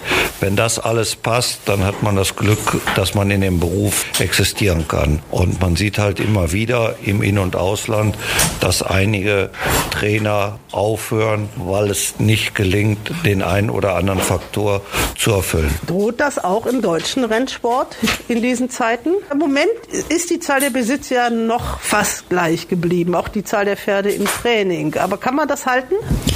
Und es ist ja nicht so, dass dieses Problem nur durch Corona existiert, sondern auch in jedem Jahr gibt es ja Trainer, die aufhören, weil aus irgendwelchen Gründen es eben nicht funktioniert, dass sie ihren Betrieb rundlaufen lassen. Aber genauso sage ich immer, gibt es äh, Friseure, die zumachen und Restaurants, die zumachen. Und einige, die haben eben einen To-Go-Service. Und so muss man sich als Trainer in der Zeit auch überlegen, wie wir es schaffen, mit einem To-Go-Service die Besitzer bei der Stange zu halten, dass sie uns nicht absprengen. Und das ist sicherlich schwieriger, als wenn es eben läuft. Wir kommen gleich nochmal aufs reine Training zurück. Wir haben schon gesagt, also da sind die Pferde erstmal, die gelaufen sind, die ein bisschen verletzt sind, die eine ganz kleine Arbeit gemacht haben, beziehungsweise nur in der Führmaschine waren. Und was sehen wir dann im zweiten Lot für Pferde? Im zweiten Lot sind die Pferde, die jetzt für Dortmund eingeschrieben sind, also vier Stück sollen ja laufen. Das überprüfen wir heute, machen eine kleine Arbeit und wenn die Arbeit dementsprechend ausfällt, sollen die Pferde als Starter angegeben werden. Da haben wir noch Zeit bis 9.30 Uhr heute. Das heißt also, wir werden das heute überprüfen und sie dann in das System vom Deutschen Galopp eingepflegen. Das heißt, da wird auch genau geguckt, wie die Pferde in den Lots aufgeteilt werden. Oft ist es so, dass die Babys dann, das sind ja die Zweijährigen, über die wir ja auch schon mal ausführlich gesprochen haben, die kommen oft immer so ziemlich am Ende dran. Ist hier unterschiedlich. Es kann auch sein, dass sie eben ganz am Anfang dran gehen, weil es dann noch dunkel ist und die Pferde eh noch nicht so schnell arbeiten, weil das hier mehr oder weniger nur ein Angewöhnen ist an das Training, was mehr aus Trapparbeit besteht. Und das kann man sehr, sehr gut im Dunkeln machen. Also ist es auch bei mir so oft, dass das erste Lot aus reinen Zweijährigen besteht. Und du hast schon gesagt, einige Pferde sind auch auf der Koppel. Du hast ja die Option hier. Also das ist nicht in jedem Rennstall gegeben, aber bei dir haben eben auch die Pferde die Chance rauszukommen. Gut, wie wir gesagt haben, wir haben einige Pensionäre jetzt hier, die sind schon seit heute Morgen um 6 Uhr draußen und dann haben wir aber auch viele Pferde, die nur stundenweise rausgehen. Im Moment ist es natürlich auch nicht ganz so schön, weil der Boden nass ist und auch weniger Sonne da ist und das Gras auch nicht so lecker schmeckt. Aber gerade für den Kopf her ist es schon wichtig, dass die Pferde immer mal wieder rauskommen. Wir machen das in verschiedenen Gruppen und es ist also so, dass eine Koppel am Tag viermal von anderen Pferden äh, benutzt wird. Christian, du hast ja das Glück, dass du hier so eine doch sehr großzügige private Trainingsanlage hast. Wie groß ist das alles? Wie viele Hektar sind das? Wie groß ist die Bahn? Gut, es ist erstmal daraus entstanden, äh, aus der Zeit 1997 war sicherlich die Hochburg der Pferde, die in Training waren. Und zur damaligen Zeit war ich in Isselburg und in Isselburg habe ich vornehmlich Hindernispferde trainiert. In der guten Zeit, sage ich immer, habe ich 48 Hindernisrennen in einem Jahr gewonnen. Und ich habe damit mein erstes Championat gewonnen und gewann dieses mit zwei Punkten Vorsprung com vor Uwe Stoltefuß, der 46 Rennen gewonnen hatte. Die Kann man sich alles gar nicht mal vorstellen. Wir hatten natürlich auch Corona-bedingt im letzten Jahr nur zwei Rennen überhaupt und es wurde noch nicht mal ein Hindernistrainer oder Hindernisjockey äh, geehrt. Ich war sehr froh darüber, weil die 17 Championatsfeiern, die ich gemacht habe, die waren immer so, dass sich sehr viele Unternehmer darüber gefreut haben, wenn ich die ausgerichtet habe, inklusive der Besitzer und allen Aktiven, die mir dabei geholfen haben. Und gerade die Feiern, die noch in Isselburg im Wasserschloss waren oder auch hier in der alten Tuchfabrik, sind für die Leute, die damit bei waren, unvergessentlich gewesen. Und äh, wenn ich jetzt mein 19. Äh, Championat für den einen Sieg hätte feiern müssen, dann wäre das schon äh, eine bittere Angelegenheit geworden. Jetzt äh, haben wir hier, hier so eine schöne Bank, mal, da steht Champion drauf. Das ist so dein Sitzplatz, äh, wenn du äh, deine Pferde im Training beobachtest oder wie? Ja, das ist richtig. Da hat früher mal so eine alte Klapperbank äh, gestanden und es anstand, die 2000er Feier zu machen, haben sich mehrere Besitzer zusammengetan und gesagt, was sollen wir unserem Trainer Rotwein schenken? Das ist nur schlecht für uns, dann ist er morgens betrunken. Also schenken wir ihm lieber eine Bank, dann geht er wenigstens raus und guckt sich die Pferde an. es ist immer noch dämmerig, aber man sieht ein bisschen was. Christian, wo geht jetzt gleich die Sonne auf? Die Sonne geht da auf, wo sie in Köln auch aufgeht. Ja, ich weiß nicht, wo die Himmelsrichtungen hier sind. Ach so. Im Rücken von uns. Im Rücken von uns. Also das, wir müssen noch ein bisschen warten. Ich sehe da noch nichts Rotes. Gut, heute Morgen ist es auch so ein bisschen regenwolkenmäßig bedingt äh, dunkel, aber man kann die Pferde gleich drüben schon sehen und sieht das, was wir sehen wollen. Ja, du hast den Blick dafür. Ich sehe nicht viel, aber okay. ich bin auch kurzsichtig. Deswegen bin ich ja Trainer und du, du bist der Reporter, da brauchst du keine Augen. Dieses Training, worauf kommt es da genau an? Also wie groß ist die Bahn? Das hast du jetzt noch gar nicht gesagt. Es ist 1800 Meter einmal rum und die Pferde gehen einen Viertel mal rum. Oder diese Pferde, die wir jetzt gesehen haben, die machen den sogenannten Kenter verkehrt rum. Die machen heute nur 1600 Meter. Damit brauchen sie nicht ganz so viel zu tun wie an den anderen Tagen, weil sie gestern die schnelle Arbeit gemacht haben. So ist es heute eingeteilt, dass das so ein bisschen mehr ein ruhiger Joggingtag ist. Als Mensch würde man äh, etwas ruhiger gehen. Bei den Pferden ist es halt sehr schwierig, ruhiger zu gehen, weil sie doch ihr gewisses Grundtempo schon gerne zeigen möchten. In Frankreich wird das sehr viel praktiziert, dass sie dieses extrem langsame Galoppieren machen. In Deutschland die Pferde, gerade wenn sie von Rennbahnen kommen, können das nicht und das Training kann man dort auch schwer machen, weil natürlich immer der Nachbartrainer den direkt im Hintern drin ist und auch hier würde es gehen, aber da ja viele Pferde auch von anderen Stellen kommen, bräuchten die Pferde sehr lange, um da diese Art von Training zu verstehen. Ich selbst verstehe, dass sie an dem Tag nach der schnellen Arbeit ruhiger machen sollen und dann gehe ich einfach in der Meterzahl etwas zurück. Du hast ja auch die Chance, dass sie hier so ein bisschen bergauf galoppieren. Das hat welchen Vorteil? Man kann also mehr machen, weil es berghoch anstrengender ist und es nicht so sehr auf die Beine geht. Also was müssen Galopppferde alles trainieren? Worauf kommt es da an? Gut, das erste ist mal, was wir ja vorhin besprochen hatten, wenn die jungen Pferde kommen, also sprich die Jährlinge, sind sie ja, wenn sie im Oktober, November, Dezember kommen. Und am 1. Januar haben wir eine große Geburtstagsfeier hier. Da hat nämlich jedes Pferd Geburtstag. Damit haben wir für diesen Stall zwölf Pferde gehabt, die von Jährling auf zweijährig geworden sind. So wie es im Moment aussieht, sind die ersten zweijährigen Rennen dieses Jahr im Juni. Das heißt, wir haben im Januar und Februar also noch viel Zeit, um die Pferde schonend aufzubauen. Schonend aufbauen heißt, sie müssen sich erstmal dran gewöhnen an die Lenkung und an die Reiter und machen sehr, sehr viel Trapparbeit. Und wenn sie dann frischer werden, was wir vorhin ja auch bei einigen Hengsten schon gesehen hatten beim Füttern, die dann halbstark werden und sagen, lass mich mehr machen, lass mich mehr machen, die galoppieren wir dann immer den Berg hoch, dann sind sie schneller müde, strengen sich mehr an und können dann auf der Gegenseite, wo es bergunter geht, nochmal traben. Wir machen das immer zweimal. Berg hoch galoppieren und berg runter traben. Du hast ja eine Sandbahn, die hast du selber neu umgebaut. Auch mit einer damals ziemlich neuen Technik. Ne? Da sind auch so, so Textilschnipsel drin, so, damit das Wasser besser aufgenommen werden kann und so weiter. Wie lange ist das jetzt her und die ist immer noch im guten Zustand? Ne? Das ist richtig. Äh, wir haben letztes Jahr nochmal Fasern nachgearbeitet äh, sind im Grunde genommen so wie so eine Art Teppichreste und man sagt ja nicht ohne Grund, der galoppiert wie auf dem Teppich und äh, Sand alleine stumpft etwas ab. Man kennt das ja selber, wenn man am Strand ist. Entweder ist der Sand zu trocken, dann ist es zu mulmig und die Arbeit fällt den Pferden zu schwer. Und wenn es nass ist, wird eine Sandbahn schnell sehr fest. Und mit diesem Gemisch ist immer ein gleichbleibendes Geläuf gewährleistet. Also wir haben im Sommer keinen Staub und im Winter kein Wasser drauf. Hat denn Köln bei dir mal nachgefragt, wie man das mit so einer vernünftigen Sandbahn machen kann oder war hier keiner? Gut, wir haben einen Besitzer, der in Köln auch beratend tätig ist und äh, der ist damit involviert worden. Wie jetzt aber der Stand in Köln ist, weiß ich nicht. Aber der Erfolg der Kölner Trainer spricht natürlich schon ein bisschen dafür, dass im Moment alles in Ordnung sein muss. Das nächste Lot kommt zurück. Einige Pferde sind ganz schön munter. Die hatten Clown gefrühstückt. oder? Ja, das ist Lady Jane Wild. Bei der steigt man besser nicht ab. Da bleibt man besser oben. Das ist sicherer.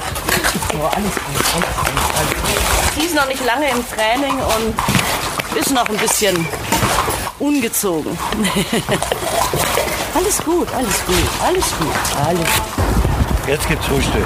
Ja, das ist dann auch obligatorisch. Also nach den ersten beiden Lots und dem Füttern, also drei Stunden habt ihr dann schon gearbeitet, gibt's erstmal eine schöne Frühstückspause. Ja gut, das ist ja so. Ich denke mal, wer hart arbeitet, muss auch hart frühstücken. Und das Frühstück hier ist ja schon sehr berühmt.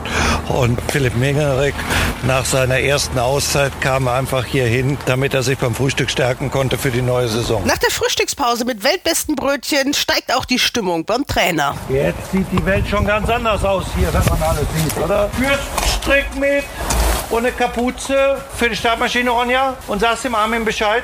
Ja.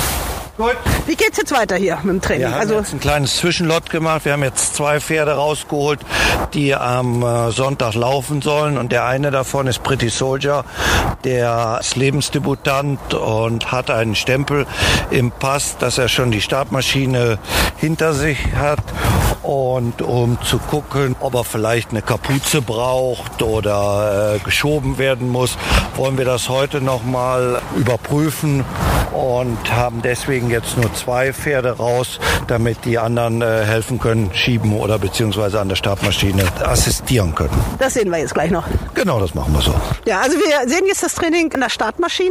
Für dich ist es das erste Mal, dass du ihn jetzt da siehst. Ja, äh, ich hatte, wie gesagt, mit dem Vortrainer Herrn Hansen gesprochen und er hatte mir gesagt, nein, das Pferd hat Startmaschine schon gemacht, was auch bescheinigt worden ist mit einem Stempel im Pass. Und ich selbst überprüfe das halt gern noch einmal kurz, um zu wissen, ob er vielleicht am Renntag nur mit der Kapuze reingeht oder ob er eben geschoben werden muss, damit man dann Herrn Steinmetz Bescheid sagen kann, hör mal, wir kommen mit zur Maschine und helfen. Aber so wie das jetzt aussieht, wird er da jetzt keine Nerven lassen, ne? Gut, wir machen noch einmal mit Pferde. Das war gut genug und daran wird er am Renntag nicht scheitern. Was gibt dir denn als Trainer so, so eine ganz besondere Genugtuung? Was ist für dich besonders wichtig? Klar, wenn man Rennen gewinnen will, große Rennen gewinnen, aber äh, was sagst du, was macht mir an der Arbeit besonders Spaß? Das ist schon, wie du gerade gesagt hast, diese Droge nach dem Siegen ist das, was man dann hinterher als Bestätigung bekommt. Denn ich sage auch immer zu meinen Leuten,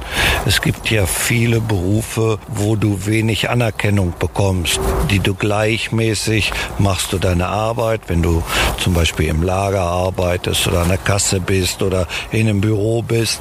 Und hier sind doch alle, die im Team mitarbeiten, ob es die Angestellten vom einfachen Lehrling bis zum Futtermeister oder auch der Schmied, der Tierarzt, der Chiropraktiker, der Transporteur, sehr damit involviert, dass wir Erfolg haben.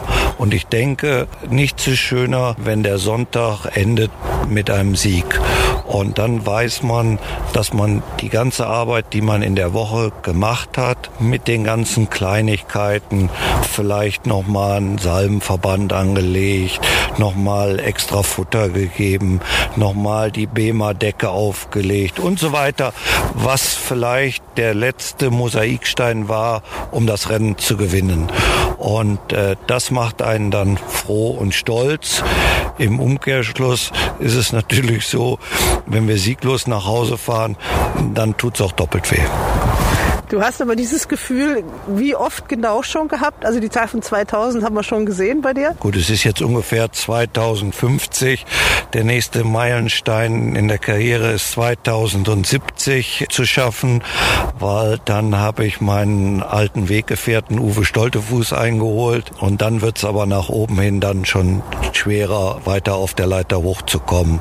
Im Umkehrschluss, wenn man sich dann äh, auf dem Rückspiegel nach hinten umsieht, dann dann äh, kann ich Peter Schürgen schon sehen. Der ist also schon auf der Spur, der Nächste zu sein, 2000 Sieger zu haben. Aber danach wird es eine Weile dauern, bis der Nächste kommt. Wie viele gibt es denn jetzt schon? Also spontan fällt mir natürlich an erster Stelle ein Heinz Jentsch. Bruno Schütz hatte, glaube ich, auch über 2000. Der hat 2200. Dann kommt Andreas Wöhler und Mario Hofer von den Aktiven. Dann, wie gesagt, Uwe Stoltefuß mit 2070 und ich mit 2050.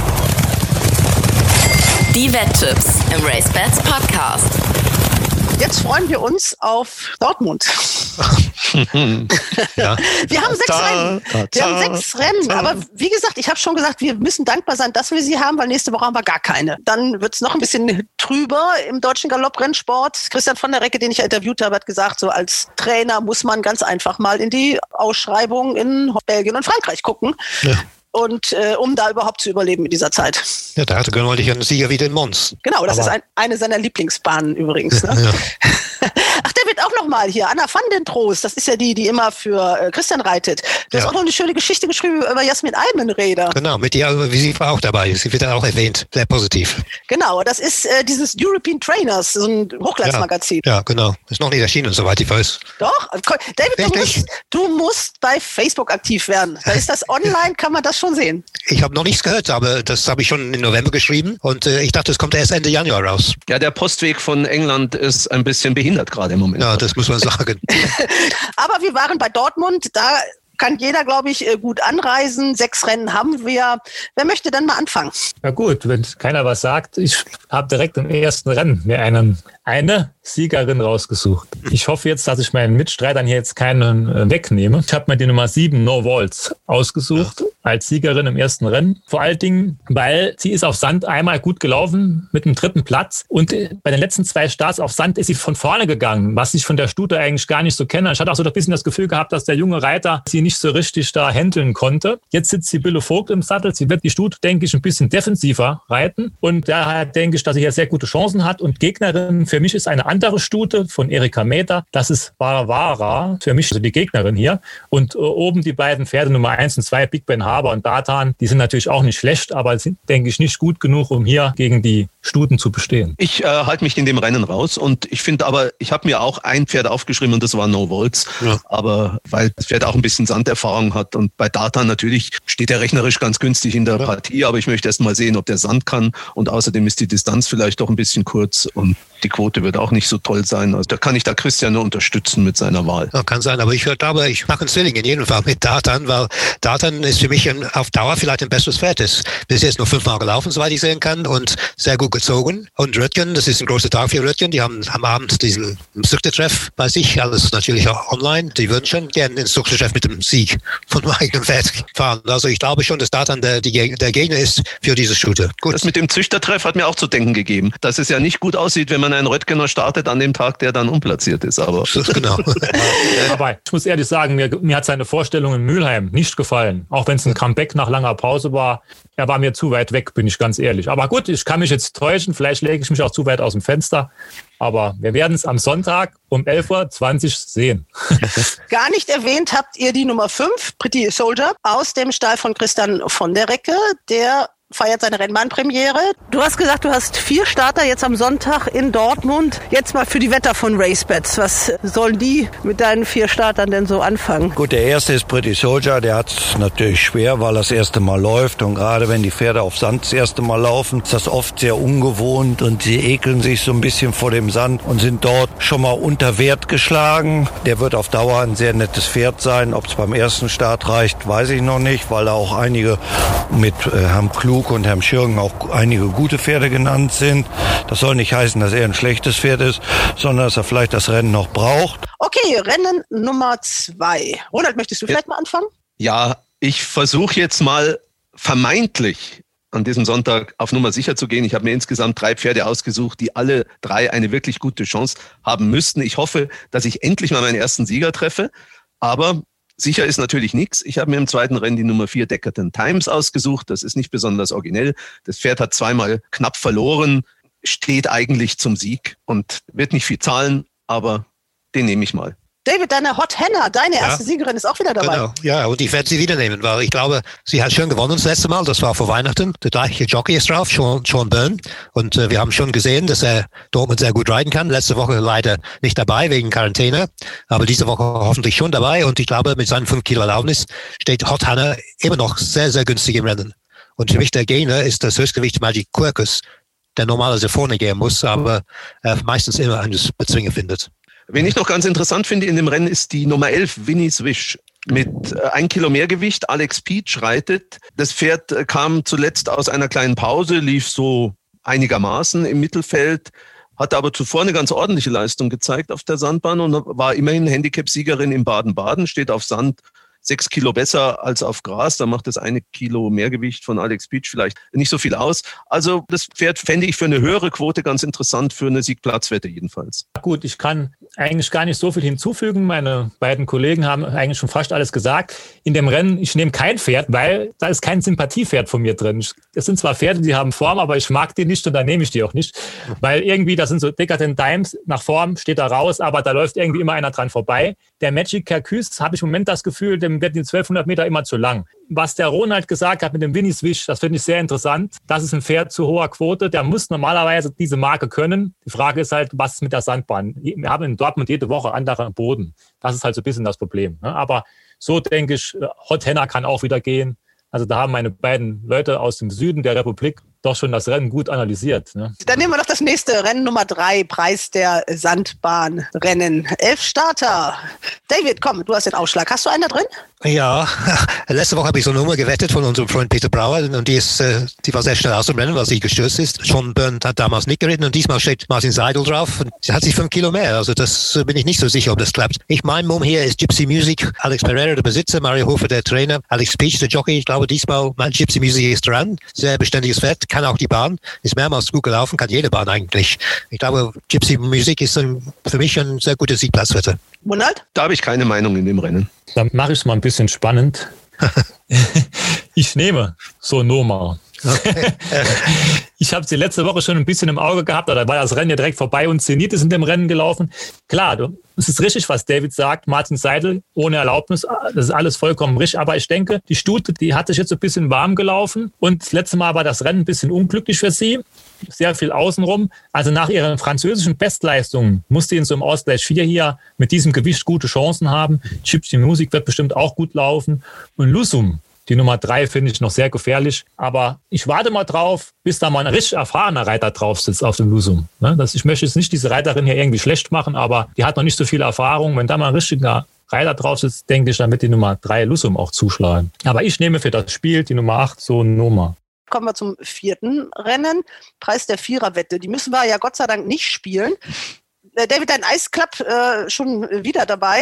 Ja, Äh, das muss ich, den muss ich nehmen natürlich. Äh, Sarah Elliott, Sabi- diesmal Sibylle Vogt drauf, natürlich ein Lieblingsjockey von mir. 50 Meter weiter, und das ist bestimmt zum Vorteil. Sie kommt immer von weit hinten. Das Pferd ist meistens an letzter Stelle zu sehen, bis in die Gerade. Sibylle Vogt kann das, das haben wir öfters gesehen. Denke an New Halsburg zum Beispiel. Soweit ich das kapiert habe, hat Eisclub sogar ein Kilo Nachlass bekommen für den schwachen Leistung letzte Woche. Also für mich ist Eisclub der Sieger hier. Da würde ich dagegen halten.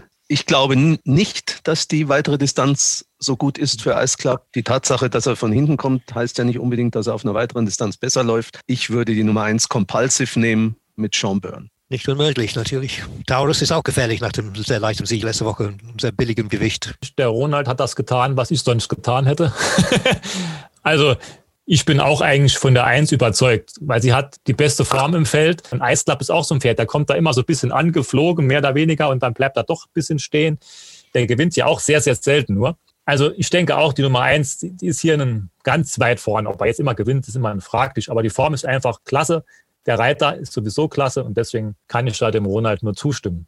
aber du tippst den nicht. Nein, der Ronald hat den jetzt ja getippt. Ich, ich muss dann halt einen anderen nehmen, aber ist egal. Was ja ganz interessant ist, ist in dem Rennen die Nummer vier. Ich weiß nicht, wie man das Pferd ausspricht. Magaka Seas oder so ähnlich. Ich glaube, das ist Somali. Das Pferd lief ja unerklärlich schwach äh, das letzte Mal, nachdem es zuvor einen Formansatz gezeigt hatte von Andy Suboric mit Lucas Delosier.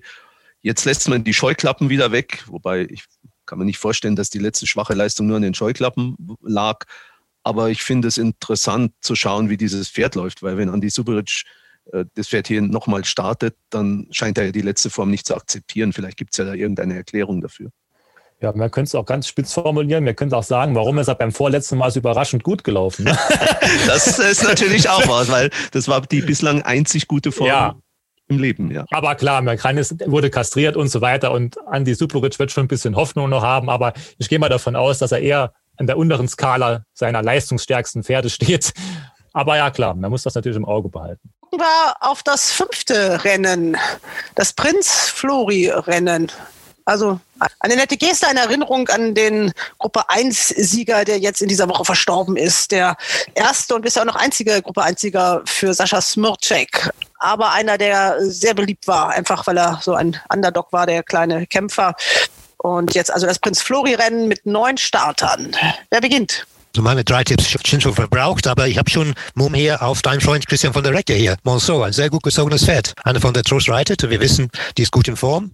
Das Pferd ist super gezogen von Jude Bond und äh, bis jetzt hat sie dieses, die Nobelabschreibung war sie noch nicht gerecht, aber es könnte in diesem sehr schwachen Feld schon klappen. Gut ist die Frage. Wir haben alle am Sonntag Aljontra gesehen, wie die Wikileaks stehen lassen hat, ob die nicht nochmal gewinnen kann, auch mit vier Kilo Aufgewicht. Ich meine, das ist bei Sand immer so eine Sache. Da kommen Pferde, die gewinnen mit 20 Längen, dann gibt es ein paar Kilo Aufgewicht, plötzlich sind sie zehn Längen hinten dran. Aber das Feld ist formschwach, wie der David ja schon sagt. Und Monco oder wie auch immer der ausgesprochen wird, war ja, obwohl er Dritter war, trotzdem zwölf Längen geschlagen. Ich bin noch ein bisschen hin und her gerissen, ob ich nicht, letzte Woche habe ich Aljontra mit 65 liegen lassen.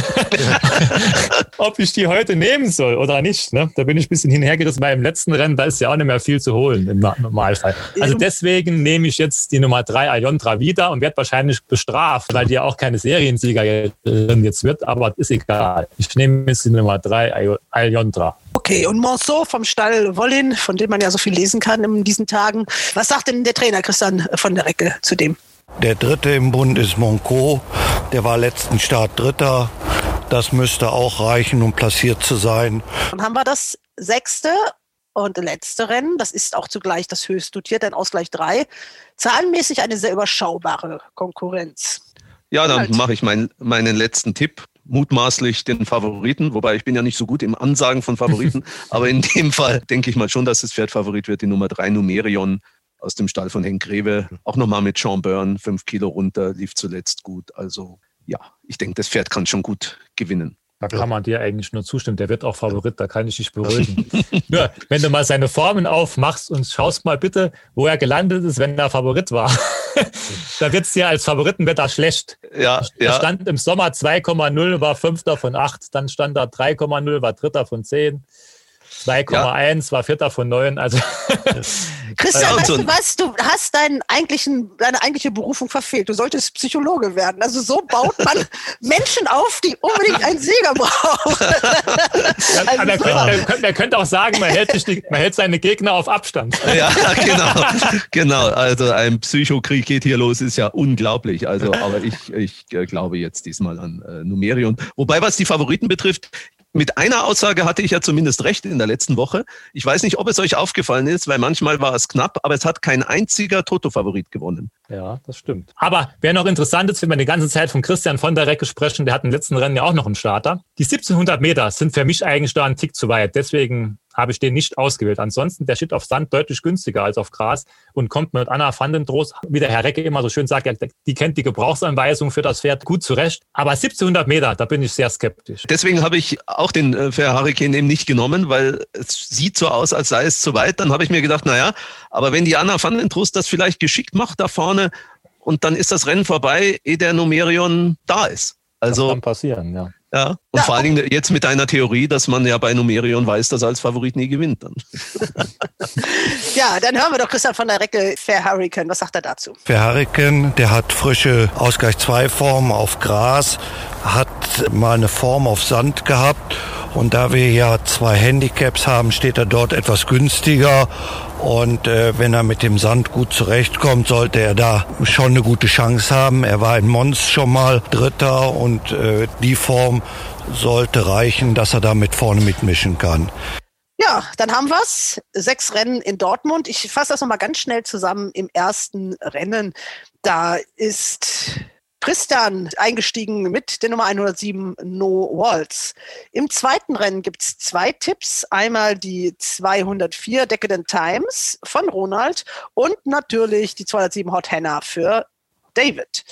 Im dritten Rennen dann die 305 Gypsy Music für David und die 308 Sanoma für Christian. Die 401 im vierten Rennen Compulsive für Ronald und die 409 Ice Club, ein neuer Versuch für David. Dann Rennen Nummer 5. Da versucht es Christian, nachdem er sie letztes Mal nur empfohlen, aber nicht wirklich getippt hat, versucht er es erneut mit Aljondra mit der 503 und schließlich im sechsten Rennen der letzte Tipp von Ronald, die 603 Numerion. Ja, mal gucken, wie unsere Trefferquote in dieser Woche ist. Sonntag können wir also nicht nur die Rennen Dortmund sehen. Ab 17 Uhr gibt es dann noch ein neues Ding im deutschen Galopprennsport. Der Züchtertreff in Röckten ist wirklich eines der Highlights im frühen Jahr. War schon mal jemand von euch da? Ja, ich bin öfter da. Es war immer sehr schön, muss ich sagen. Also war immer eine tolle Sache. Da war immer viel los. Auch man konnte ja einmal den Rennstein noch besichtigen vorher, wenn man das möchte. Und das Gelände ist ja traumhaft in Röttgen, muss man ja einfach sagen.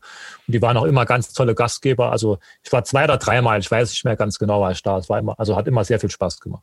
Ja, ist gerade Anfang der Saison, also nach so einem langen, kalten Winter, da sind die Leute auch so ein bisschen heiß darauf, sich zu treffen, sich auszutauschen und zu reden. All das wird es in diesem Jahr leider nicht so geben, aber es gibt einen Ersatz. Äh, Das Ganze läuft virtuell ab. Also Thorsten Kastel und sein Team sind also durch ganz Deutschland gereist und haben die ganzen Deckhengste in ihren Heimatgestüten besucht. Ich denke mal, es wird auch schöne neue Einblicke eröffnen.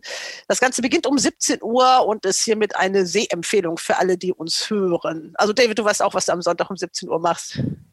Ja, ich habe es auch geschrieben heute. Bei Turf Times. Haben sie dringend empfohlen. Ja, das wird sicher eine ganz äh, tolle Sache. Ich hoffe nur, dass der liebe Thorsten Kasel, der ja da auch sehr engagiert ist, nicht recht hat in seinem Trailer, sagte nämlich, das sei das Event des Jahres. Ich hoffe, dass dieses Jahr doch noch einige andere Events uns auch bereithält. Ich werde, wir dabei sein können. Genau, mit Live-Publikum vor Ja. Ort.